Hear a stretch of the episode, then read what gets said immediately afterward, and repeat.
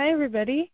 My name is Caitlin. I'm from Massachusetts, and I'm a marijuana addict. And I'm so grateful for this opportunity to be the speaker tonight on Saturday Night Live. So I'm here to share my experience, strength, and hope in marijuana addiction and recovery. And hopefully, you're able to um, pull something good out of what I'm about to share. so, I will share my story. I was addicted to marijuana. I, I answered yes to all 12 questions that were read today in qualifying me to be a marijuana addict. I smoked marijuana every day, multiple times a day, uh, for several years. My addiction was the most strong in college. I think that question of do you surround yourself with people based on your marijuana use? Like, do you choose your friends based on marijuana use? Was very true for me. I formed a social circle that was only marijuana users. I wouldn't really date anybody or hang out with anybody if they didn't smoke weed. I had a privately defined world, uh, me and my marijuana, and exactly the people I wanted to see and the things I wanted to do, and um, I thought I could create my own reality. I started to realize that I had a big issue with smoking marijuana later on in college, my senior year of college. I started to kind of have this bird's eye view of my life of like, am I really waking up in the morning every morning and, and getting high before I do anything?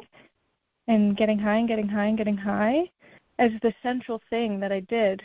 Um, I started to feel chained to this drug. Like I couldn't go anywhere without bringing marijuana with me. I would get nervous if I had to go somewhere and I, I didn't know if it would be acceptable for me to be smoking or be high. Um, so I did after uh, a few years of living this lifestyle of just constantly being high. Um, I checked myself into a uh, therapist's office. My college had a an addiction counselor on staff, and I could make a free appointment as a college student. So I walked into her office and, you know, at my appointment time and I kind of said, I'm checking in about my marijuana use and um I was not at all ready to say the words that I was addicted, but I just um was starting to notice that it it wasn't totally normal. I knew other people that that smoked the way that I did, but it didn't seem to be right to me. Something felt off about the fact that I was smoking as much as I was. So the counselor gave me a, a worksheet to fill out. You know, maybe similar to the 12 questions we ask ourselves, like, how often do you smoke? And um, all these questions about my usage. And we had a little conversation and made another appointment.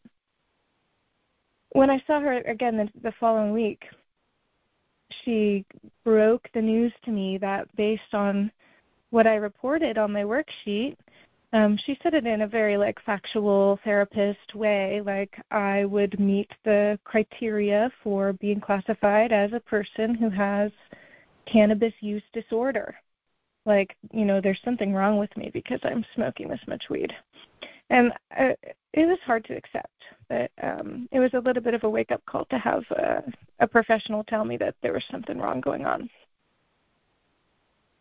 So I started meeting with this counselor kind of once a week to keep a finger on the pulse of the fact that I have this big issue.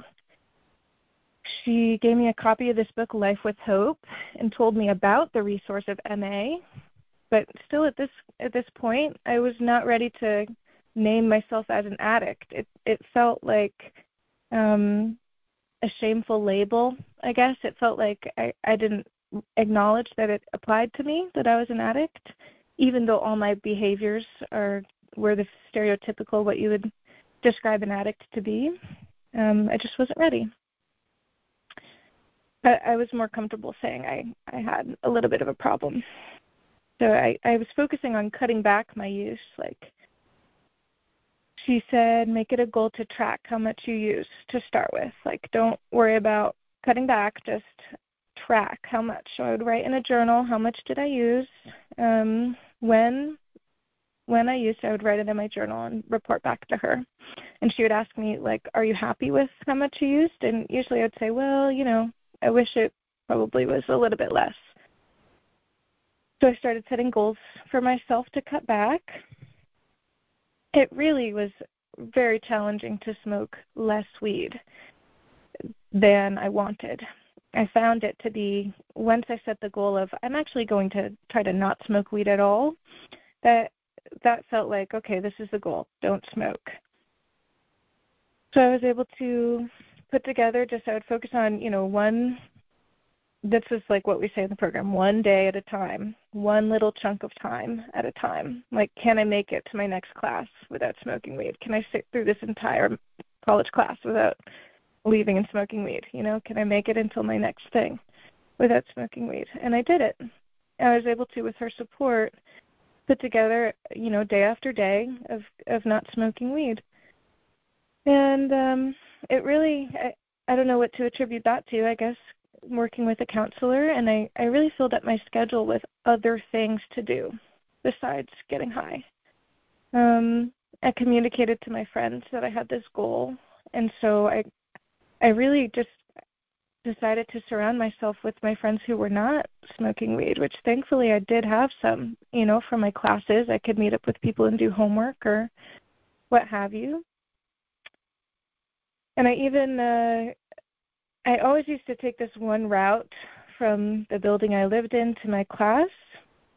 And I had this experience when I was trying to cut back of walking that route and I bumped into somebody that I would always smoke with right there and she was smoking.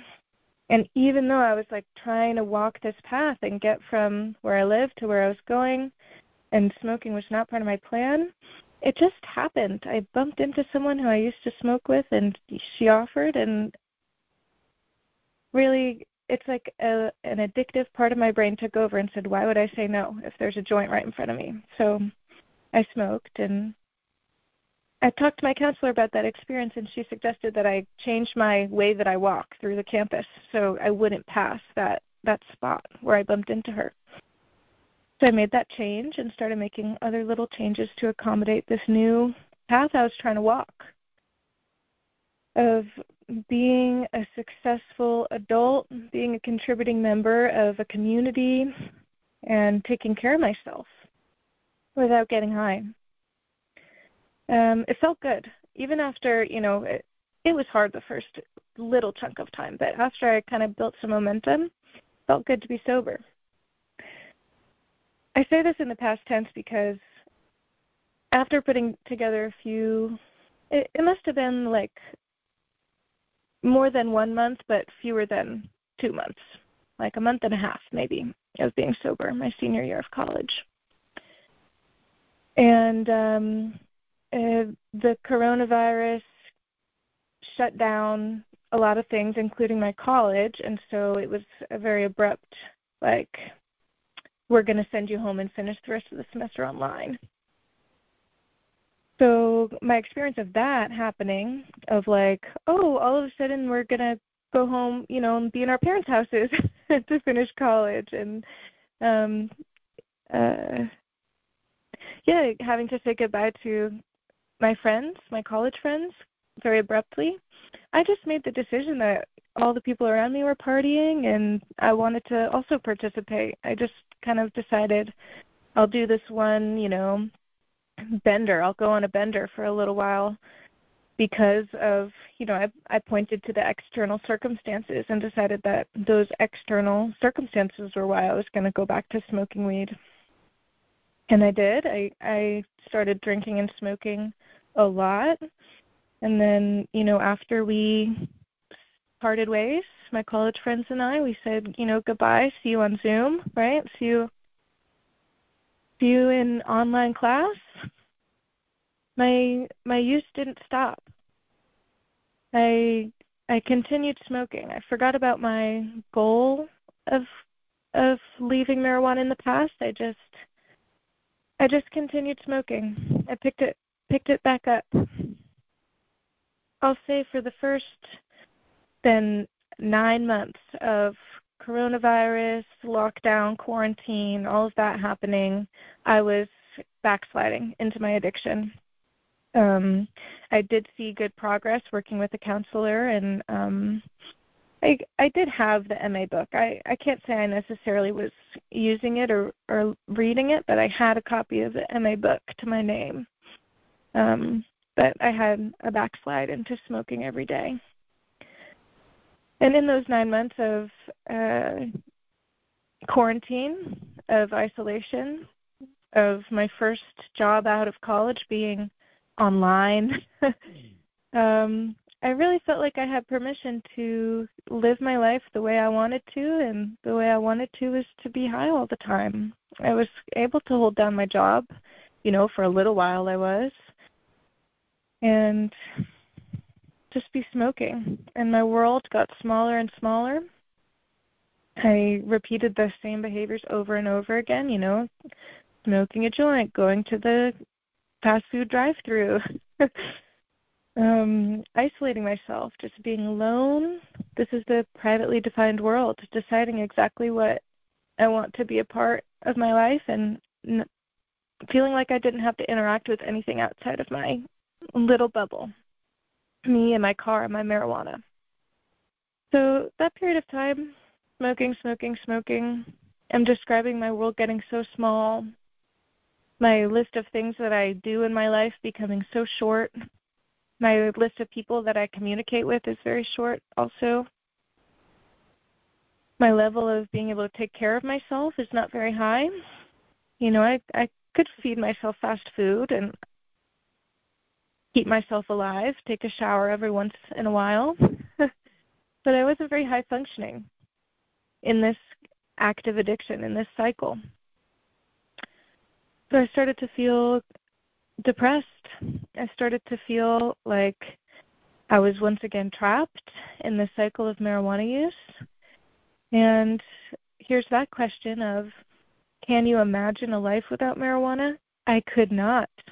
It was the only thing I felt like I knew. It was my crutch.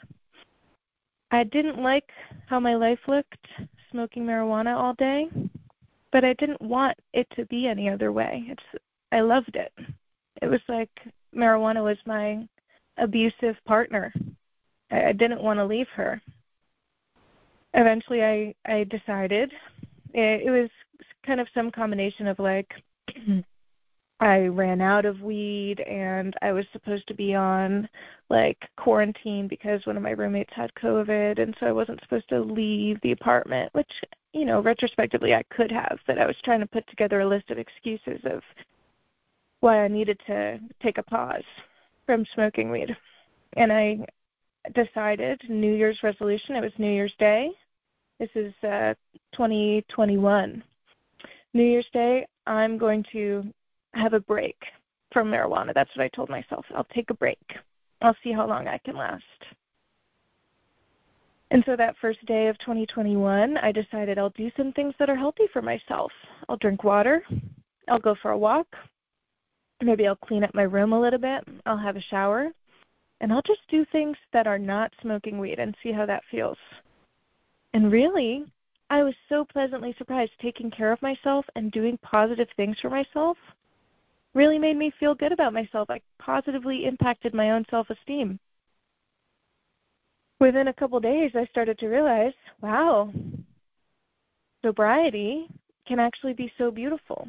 Like, it was hard to be away from marijuana. I, I still missed marijuana, but I was, my eyes were opened to this idea that I could be more than the girl smoking a joint in the fast food drive through every night, you know? I could be more than my own privately defined world. So I I popped out my Life with Hope book. I decided, you know, maybe I'll give this a try of doing this version of being away from marijuana, the MA version. And I went online and I found Marijuana Anonymous. I called into this phone line and I found a program that really helped me.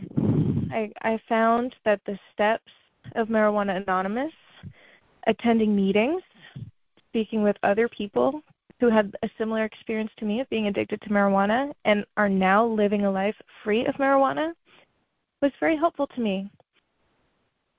I had a lot in common with the people I heard on the line. I heard people share things that really helped me make it through each day and, and live my life in this new way. This way where I, I center my life around a higher power. I try to take care of myself the best I can. And I stay away from marijuana just, just one day at a time. So I wanted to share, you know, with the line, this is something that I, I wrote for myself in those first uh, maybe like a couple of weeks of sobriety. And I I sometimes turn back to this if I feel like I watch a TV show that has people smoking weed or something and my brain starts to think, "Oh, I could I could do that again." You know, wasn't smoking weed great? I just remind myself of these these things that I wrote down in early sobriety. So I'll share that. It's a list of reasons why I'm choosing this lifestyle. And here it is. Why am why I am not smoking today. I am an addict. If I smoke one time, I'll fall down the rabbit hole. When I'm using, I'm a liar. Smoking makes me paranoid and anxious. Choosing weed lowers my self esteem. While under the influence, I live in delusion. I can't keep a job or a relationship when weed is my top priority. Being high feels good for a short while, then I have to pay it back. I don't want to feel the shittiness of coming down and detoxing again. Weed takes me down the road of emotional and spiritual bankruptcy. Weed gave me Stockholm syndrome. I need to treat her like an ex lover. Just call somebody else. My body would not be soaking the bed sheets if it was not trying to rid itself of something it doesn't want. Oh, I'm so grateful that I'm not breaking into night sweats anymore from marijuana detox. Then I have this other list. That is, that's the reasons I'm staying away from smoking. Here are the reasons that I'm staying sober today. I like myself better when I'm sober. I can be present in the moment. I can be clear minded and available. I can feel emotions, both good and bad feelings. I'm no longer numb. I have dreams at night. I'm more cognitively capable. I don't forget words mid sentence. I can follow the plot of a movie. I can read a book. My world need not be privately defined anymore. I don't need to hide. I am in the driver's seat of my life. My energy and money flows where I need it. I can live a life more in line with my values. I can face adversity. I can contribute to the MA community. I can look forward to the 12 promises in Life with Hope. I don't have to be alone. I look better sober. My want for myself is greater than my want for weed. And lastly, this is something that I heard someone say in a meeting, and I took it down. I thought this was powerful. What do I want to be remembered by when I die? Not being stoned 24 7. That's my list of things. It grounds me in my reasons for sobriety. I want to touch base on my my timeline, this story I'm telling you, because I did reach this beautiful point of sobriety but in the beginning of January 2021, and I found a sponsor on this phone line. Um, working with a sponsor was a really wonderful tool of being able to work through my stuff, you know, work through the steps. I did the inventory, the sharing your inventory, all of that um, I started being of service to meetings. I started chairing meetings, um, connecting with other addicts, doing all those things that being a really involved member of the MA community does.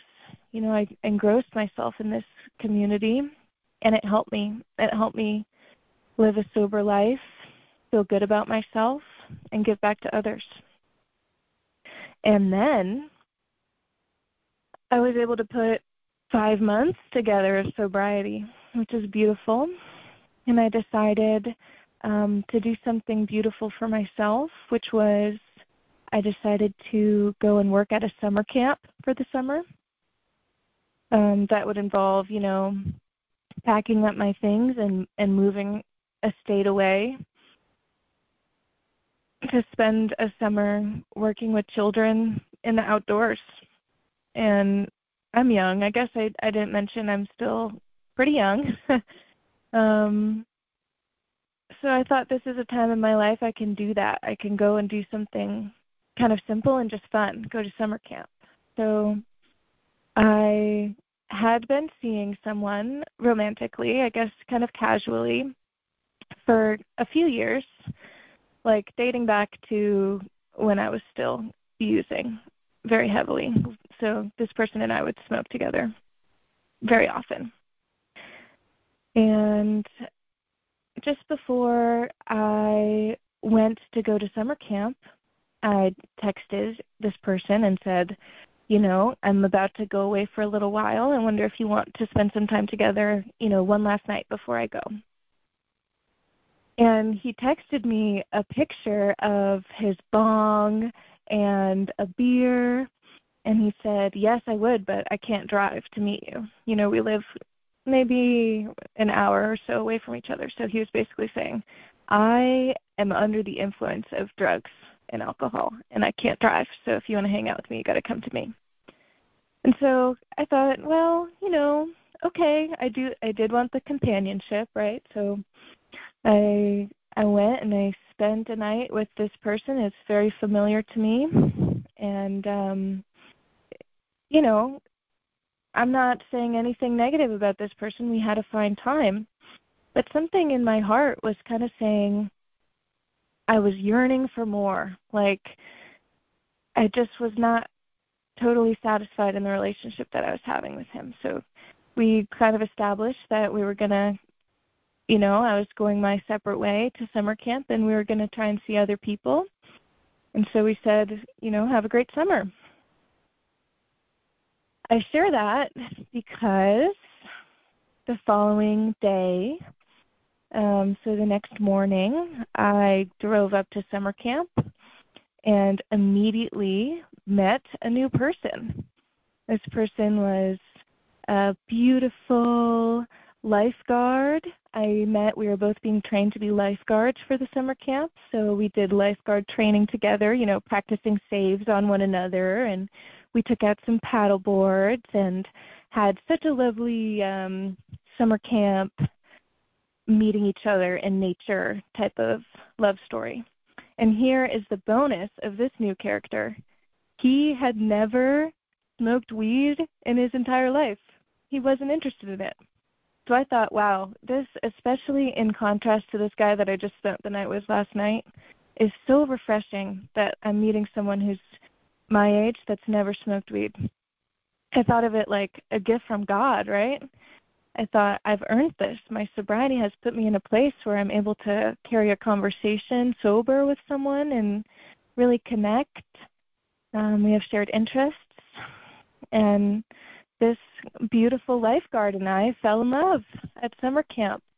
Um, so wonderful. I'm so blessed that that was a part of my life experience. And at the same time, of course, this little addictive voice in the back of my brain wanted to sabotage it. This little addictive voice in the back of my brain is telling me he's never had marijuana. Don't you think he'll love it? Don't you think he should try it? Don't you think you guys would have such a good time smoking weed together? Don't you think that would be great for your relationship? So, of course, of course, I was six months sober. I met a really wonderful person, and I decided that it was a good idea to introduce marijuana to the equation. So we went to a party together with some of the other camp counselors. We drank some beers, and we did smoke some weed.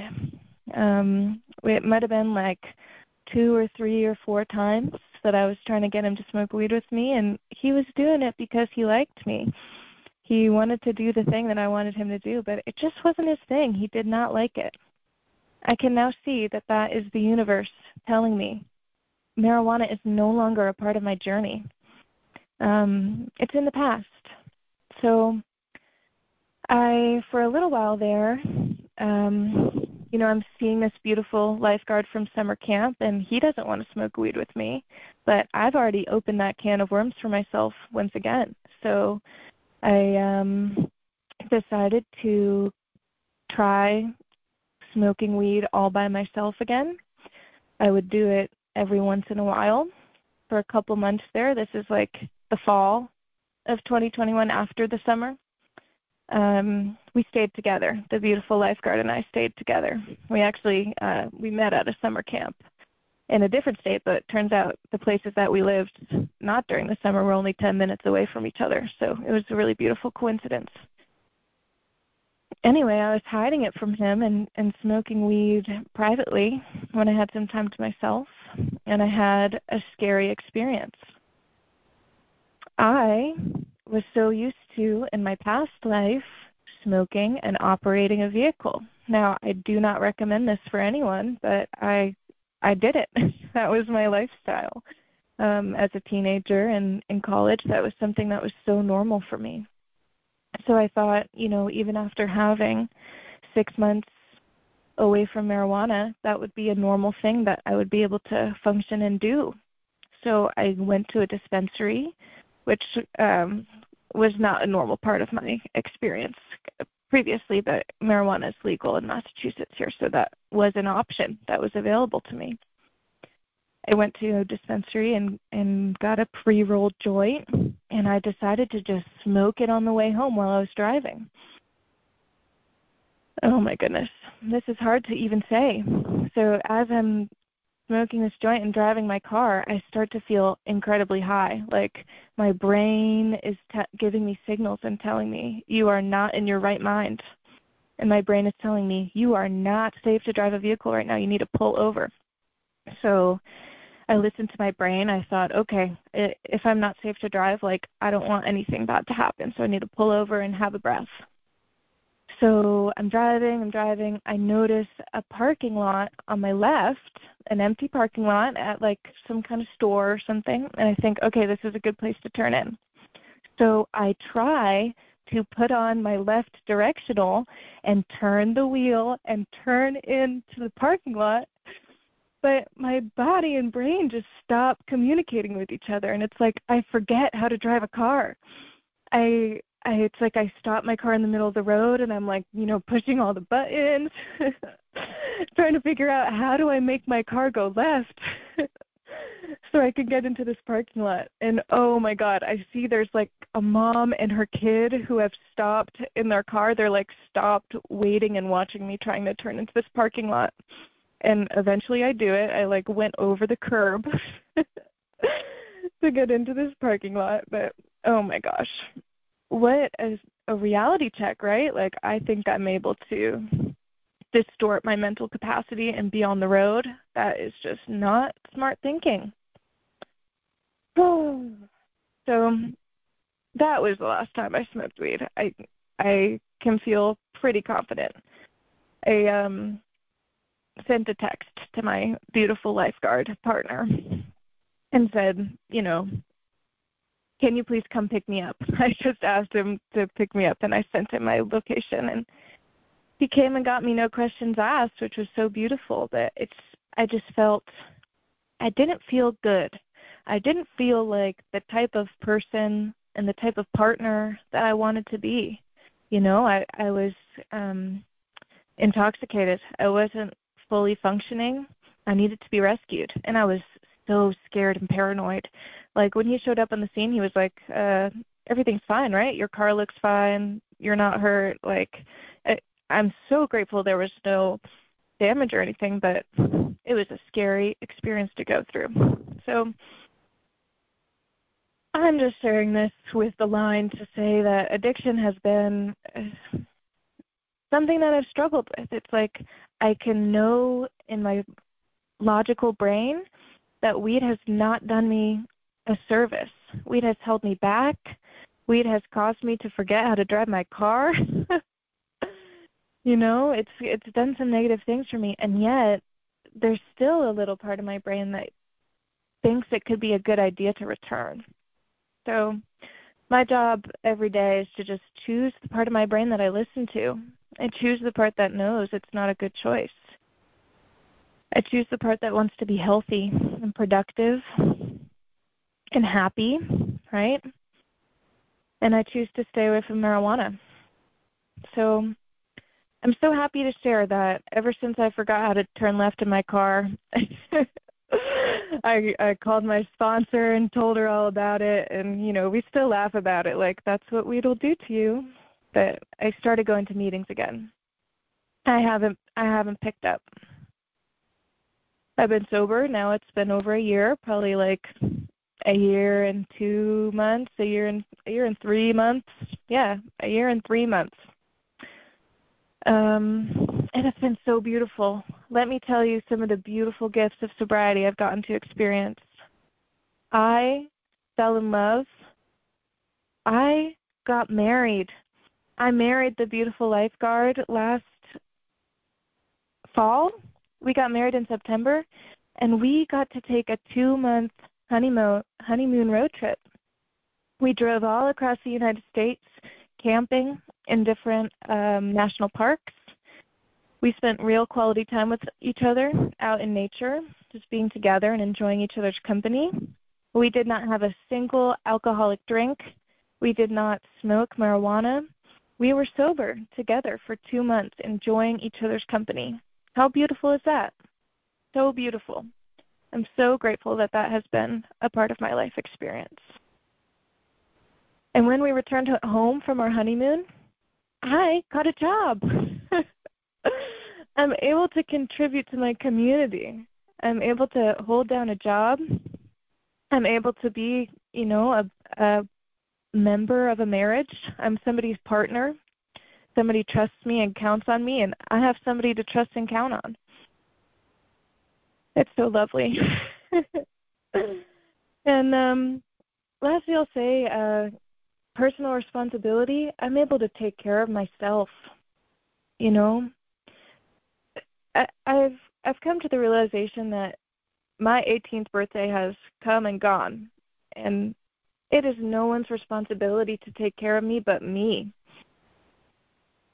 The person who's responsible for if I take a shower or not is me. And the person responsible for if I eat healthy food and drink enough water is me. And the person responsible for if I get high or if I stay sober is me. I take responsibility for the things that I do. And I don't always make good choices, but I, I try to remember that my choices are mine. And it's never, you know, the pandemic's fault or the president's fault or whoever's fault that I want to say it is for my own choices that I'm making for my life. And that's empowering. I get to choose I get to choose what I do with my life. And I'm so grateful for that perspective. Um I think I just want to read one thing. This is from Life with Hope A Return to Living Through the 12 Steps and the 12 Traditions of Marijuana Anonymous. This is the book I'm holding in my hands that I received from my college addictions counselor, and I'm so grateful that she was able to give me a nudge, even just to let me know that this program exists, because marijuana addiction is real and it's a real thing I experienced. So it, it makes perfect sense that I would find other humans that experience this too, and we would get together and support each other. So this is from that book. It's called The Story of the Lotus Eaters. I bet you're probably familiar with this, but it feels so true to my experiences of being sober and then all of a sudden I'm back in the addictive cycle. That's happened to me now two separate times it's happened to me. Hopefully that experience will allow me to not make the same mistake again. But this imagery is just so descriptive of my experience that I want to share it with the group. So here's the story of the lotus eaters. About 3,000 years ago, the poet Homer told a story about a man called Odysseus and his voyage home to Greece following the Trojan Wars. Odysseus and his men met up with many exciting adventurers along the way. But the most relevant to us is the story of his landing on the island of the Lotus Eaters. The island was so beautiful that Odysseus wanted to stay there a while to rest up. So he sent out some scouts to determine if the natives were friendly. Odysseus waited and waited, but the scouts never returned. What happened was this the scouts had indeed met up with the locals, the lotus eaters, who turned out to be very friendly. The lotus eaters even shared their food with the scouts. But the food, the lotus, was a kind of dope, and the scouts got wasted from it and forgot all about Odysseus, their mission, getting back to Greece, everything. All they wanted to do was hang out, eat lotus, and get high. Lucky for them, Odysseus came and dragged them, kicking and screaming, back to the ship. He tied them to their seats and ordered the crew to row like hell, in case anyone else might eat the lotus and forget the way home. The story of Odysseus is about more than just a Greek guy in a boat. It's about the journey people take through life and the obstacles they meet along the way. The story of the lotus eaters speaks particularly to us as dopeheads. As addicts, we were stuck in a lotus land. We forgot our mission. We forgot the other adventures that awaited us. We forgot about going home. Luckily, we each had within us our own Odysseus, our own higher power, which grabbed us by the collar and threw us back into the boat. So now we're rowing like hell. We may not know what's going to come next, but we're back on our way through life again. Adapted from the July 1991 issue of A New Leaf. Thanks for listening. I think that's all I have to say. I'm so grateful for this opportunity. Uh, my name is Caitlin. I'm a marijuana addict from Massachusetts, and that's all. Thanks for listening.